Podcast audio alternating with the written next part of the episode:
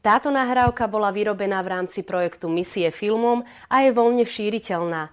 Ako autori sa zriekame autorských práv, preto počúvajte, kopírujte a podielte sa s ňou, aby sa Božie slovo mohlo šíriť aj vo vašom okolí. Zároveň na našej stránke www.misiefilmom.sk nájdete množstvo hodnotných, katolíckých a voľne šíriteľných videí a nahrávok. V tom, aby sme mohli vyrobiť ďalšie takéto nahrávky, nám môžete pomôcť aj vy vašim dobrovoľným príspevkom. Môžete to urobiť aj hneď zaslaním SMS správy na číslo 8877 v tvare DVD, medzera a vaše kontaktné údaje. Cena SMS správy je 7 eur z DPH. Ďakujeme. Drahí bratia a sestry, pri každej jednej svetej omši čítame Božie slovo.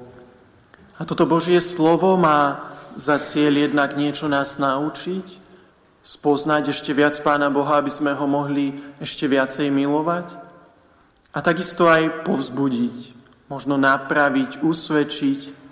Božie slovo je veľmi mocné a je ako taký dvojsečný meč, ktorý koná mocne v našom živote. A tak je tomu aj na túto 14. nedeľu, kedy Čítania možno sa nám môžu zdať rôznorodé, ale keď sa pozrieme na prvé čítanie, druhé čítanie a evanielium, tak ako keby sme videli kresťanský život alebo život s Ježišom v skrátke.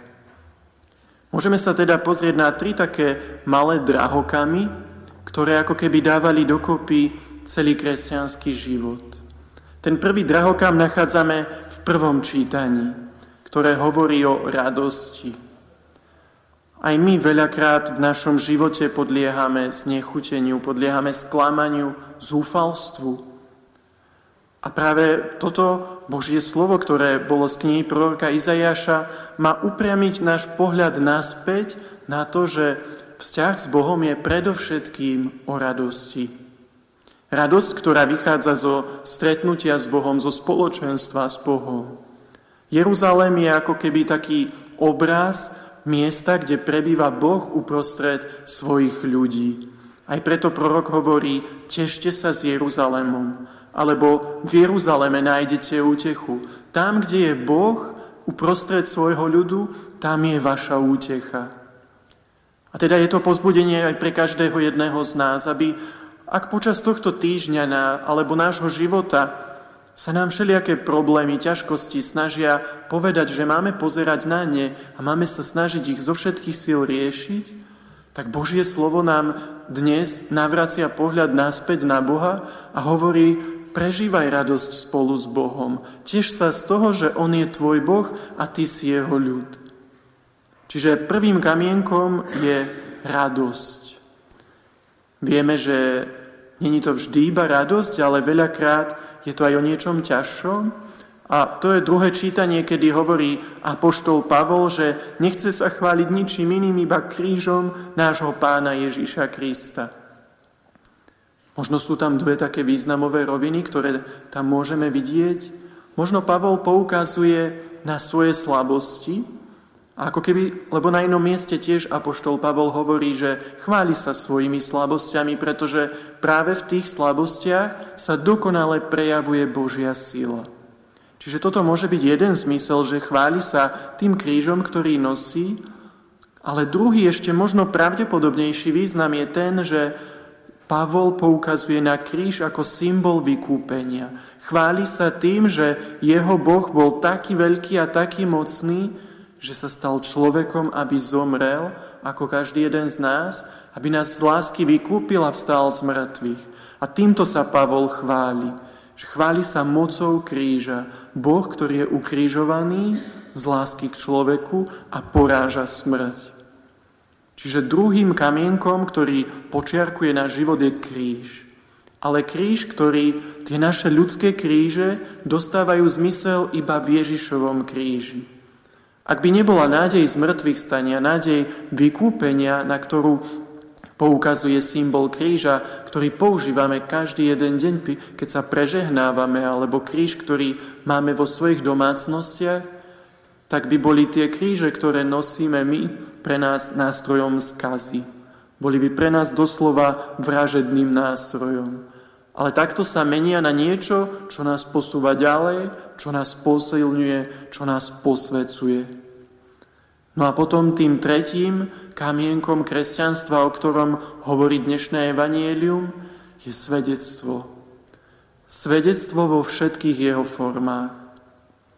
Ak ja spoznám skutočného Boha, ak ja v Neho uverím, ak, si, ak prežívam radosť zo života s Bohom, ak nesiem svoj kríž v spojení s krížom Ježiša Krista, tak nevyhnutne musím svedčiť svojim životom druhým ľuďom. Túžim, aby aj druhí zažívali radosť s Bohom. Túžim potom, aby aj druhí nachádzali zmysel so svojim krížom.